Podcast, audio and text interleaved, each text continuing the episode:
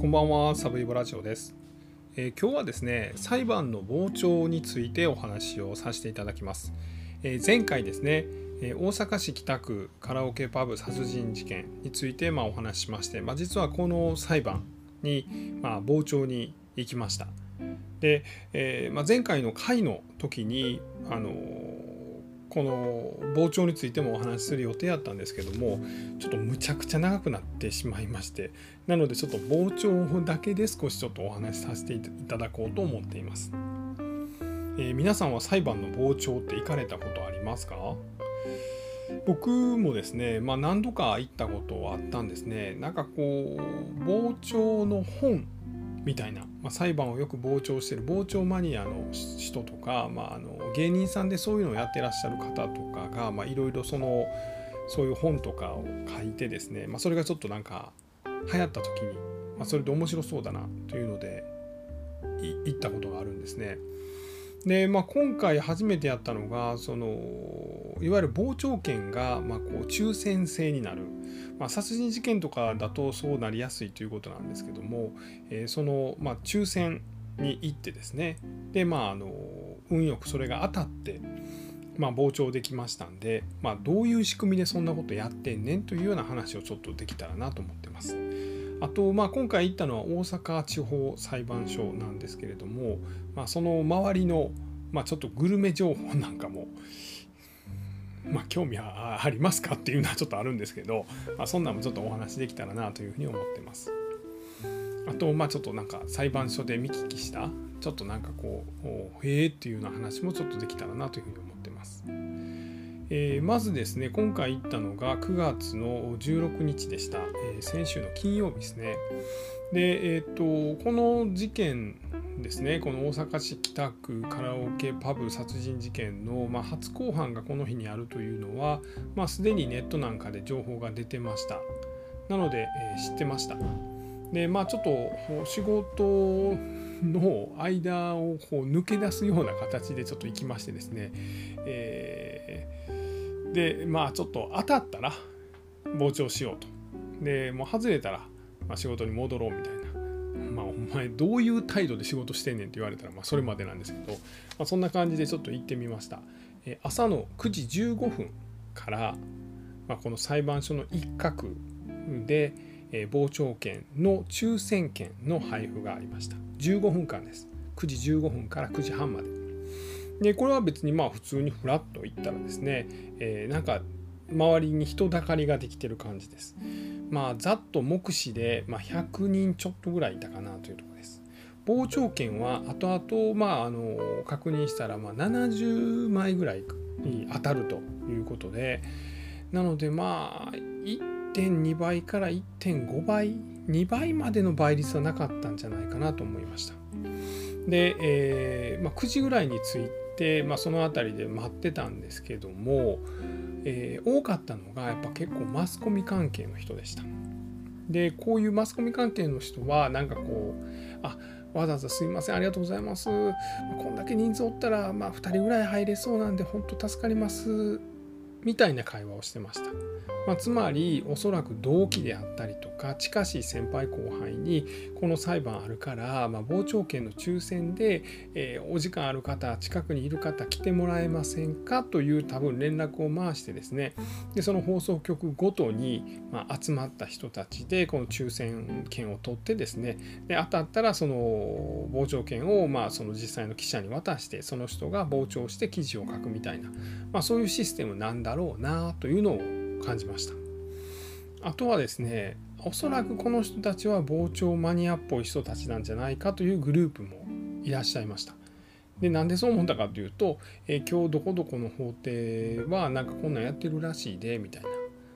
えー707は半グレの詐欺やってるらしいでとかなんかそんな会話してらっしゃったんで、えーと男女56人ぐらいの集まりでしたけれどもあそういう人たちもいらっしゃるんだなやっぱり。っていうのを感じました。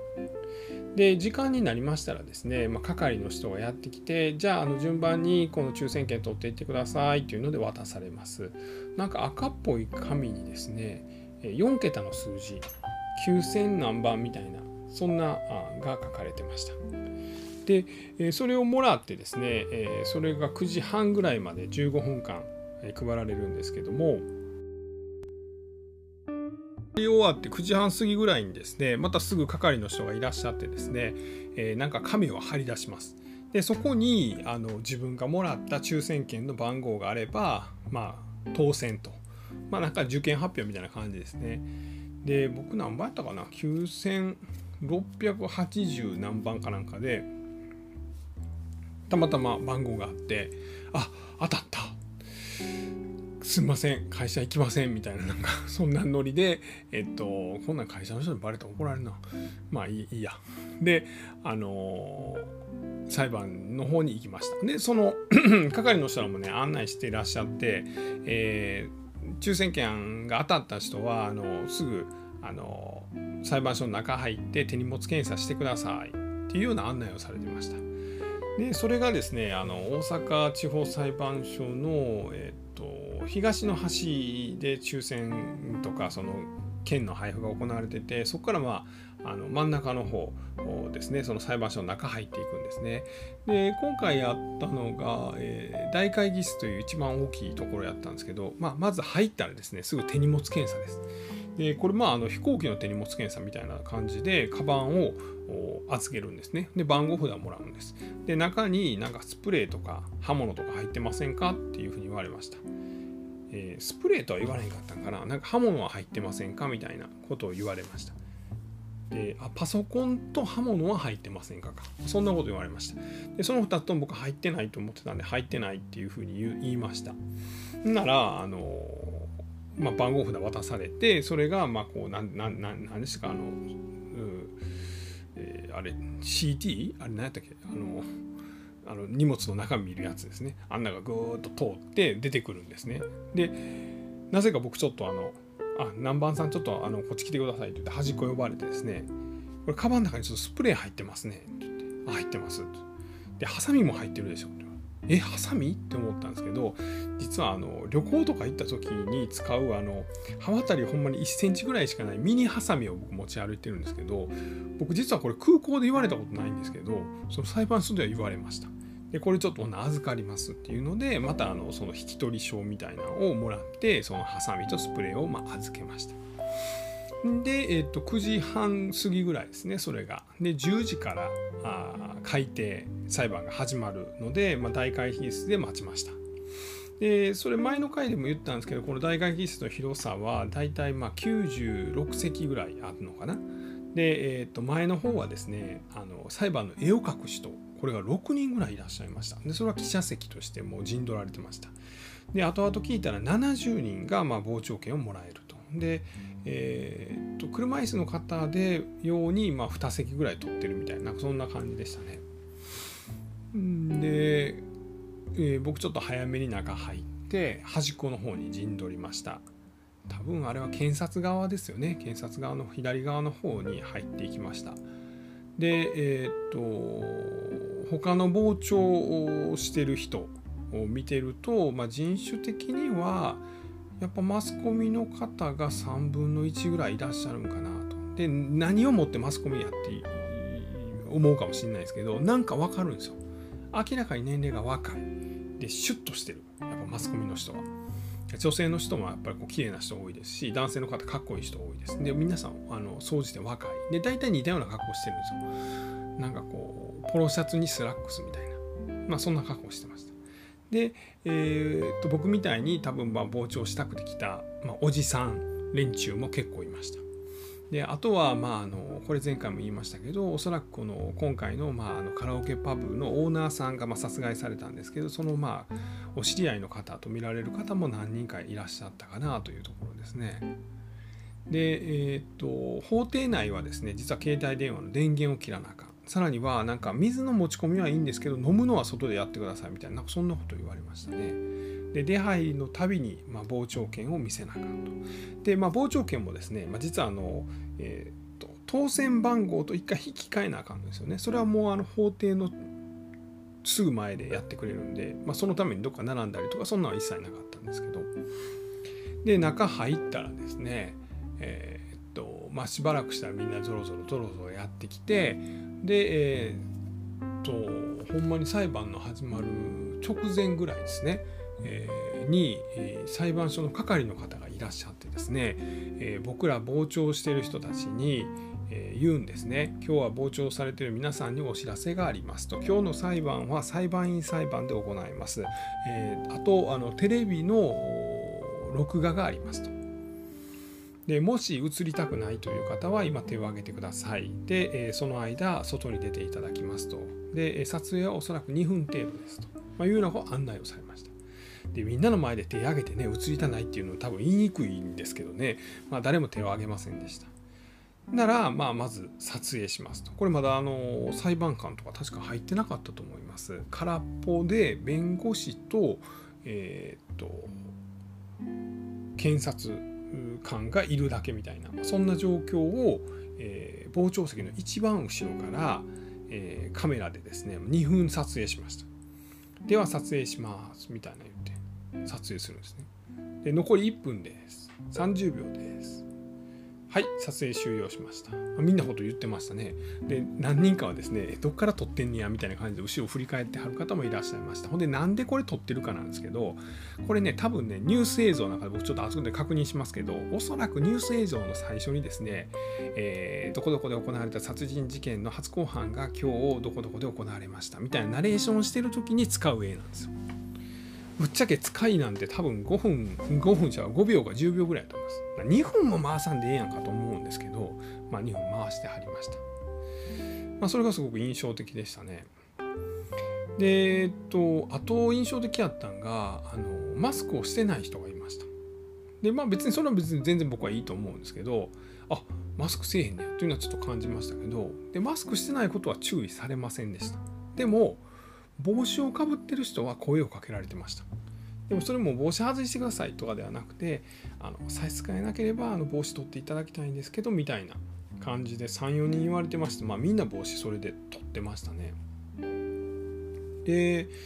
えー、裁判がま始まる時には、えー、と右側の方にはま被告人が座って、え左側の方検察の方には被害者遺族の2人、お母さんとお兄さんが座りました。で正面に裁判長。でその両脇に、まあ、裁判官が2人。合計3人ですね。裁判官が。でそのさらに両脇に裁判員。これ裁判員裁判やったんで裁判員が3人3人。でその後ろにおそらく控えの裁判員やと思うんですけど、えー、右側に2人左側に1人、まあ、合計控えが3人。裁判員が6人で控え裁判員の控えが3人。みたいな布陣でした。でまあこう裁判をざーっと傍聴してですねやっぱ一言を思ったんがやっぱり大変な仕事やなと。大変な作業やなと。僕にはでけんなと。いうふうに思いました。やっぱりねそのこんなん言うたらあれですけど、まあ、実際にこう被害に遭われた瞬間とかですねあとはなんかこう自分の興味のあるあたりみたいな話になってくるとパッと覚醒するんですけどそれ以外の話っていうのは本当にいろんな手続きの話なんて長いんですよね。例えばその証拠の写真とか見取り図だけをま説明するだけでも、まあ、優に40分とかぐらい検察官はとうとうと喋り続けるんですね。証拠が110点とか120点とかそれぐらいあったと思うんですけどそれをいちいち説明していくんです。これが現場となった、えー、カラオケパブ、えー、ごまちゃんの東から見た、えー、映像です。あ映像画像です。でこれが西から見た画像です、えー、これが見取り図です。でこれが、まあ、遺体が発見された時の写真です、え、東からの写真です。とかそんなひたすら説明していくんですね。大変な仕事やなというふうにはちょっと感じました。であとはあの休憩のがよくあるんですね。1時間に1回ぐらい休憩あるんですけども、まあ、その度に、まあ、結構皆さん外でですね特に細傍聴マニアの方々がいろいろ意見を交わしてらっしゃってえー、っと何やったかなあの何々法廷ではあこんななんかわいせつの事件あるらしいよとかそんなの言ってはりました。ほんで皆さん細かい字でですねいろいろメモってらっしゃるんです。これをなんかブログとかこうやってなんか僕みたいになんかこう披露されるたりしてるんですかねなんかそうそういう世界がやっぱあるんだなというのをすごく感じました。えー、あとはですねあの思ったのはこの裁判自体のですね設備みたいなやつなんですけど結構そのあんまり傍聴人のためにやってるわけじゃないんやなっていうのをした。というのもこれ証拠とかもいろいろ説明するんですね。でそれもあのできるだけ分かりやすいように全部画像とか見取り図とか写真とかなんかそんなんを見せながら説明していくんですけど僕ら傍聴人には一切見せてくれんです。僕はたまたまですねなんか検察の人が見るモニターが見れる位置やったんです見える目に入る位置やったんですそれでも 10m ぐらい離れてますけど 10m 言い過ぎか？な 56m ぐらい離れてるんですけどで僕目めっちゃいいんであの見えましたけどそれ以外の人多分何の話してんのかあんま分かれへんやろなというようなシーンもたくさんありました。で、えー、あとはそうそうあのマイクをね使ってらっしゃるんですけどあの人によってはマイクから外れるんでね聞き取りにくいんですよ。ほんでまたずっとみんな座ってんのもしんどいからちょっと傍聴にもちょっと動いたりするとですね椅子椅子がギシギシギシギシ言うてですね検察官が言ってることとか聞こえなかったりするんですね。これもうちょっとなんかマイク上げてほしいなと思いましたね。あとはなんかずっと薄くハウリングしてるっていうね。フィーンみたいなずっと薄くハウリングしてる。これもなんかうまいこと調整できへんのかいなというのはちょっと思いました。そんなところかな。ああとですね、まあ、この中の設備とか周辺のまあこうことなんですけど、えー、っと昔僕さあの傍聴してた時ってこれ大阪地裁の横に天満警察があったんですけどそこの食堂でご飯食べれたんですね。今は多分あかんと思うんですけどでそれがすごく新鮮で警察無線とか聞きながらご飯食べれたんです。でこの大阪地裁もですね地下に確か食堂があったんですけどで今回行ってお昼食堂で食べたいなと思って係の人に聞いてみたら、えー、食堂4月でなくなってもうたんよっていうのをおっしゃってました。でまあシャアなしにですねこの辺りですね、えー、まあ美味しいとこというか、まあ、僕何回か行ったことあるのでなにわ沖縄っていうお蕎麦屋さん実はこれミシュランの一つ星取ったことあるようなお蕎麦屋さんなんですね。ざるそばで1000円ちょっと高いんですけどまあ結果ここに行ったんですけどもうもう一個ですね森源カレーっていうのがありましてここはあのカレー屋さんなんです。ちょっと辛いのとボリュームが多いので、まあ、有名な店なんですけど、まあ、傍聴行ったらですね森源カレーかなにわ沖縄これはおすすめです。ぜひ行ってみてください。そんなところかな、今回は。あと、あのまあ、今回この裁判を傍聴しに行ったのが大阪市北区カラオケバカラオケパブ殺人事件なんですけども、まあ、これ前回の配信ですね、ポッドキャストで言えなかったのが、実はこの被告ですね、宮本浩はですね、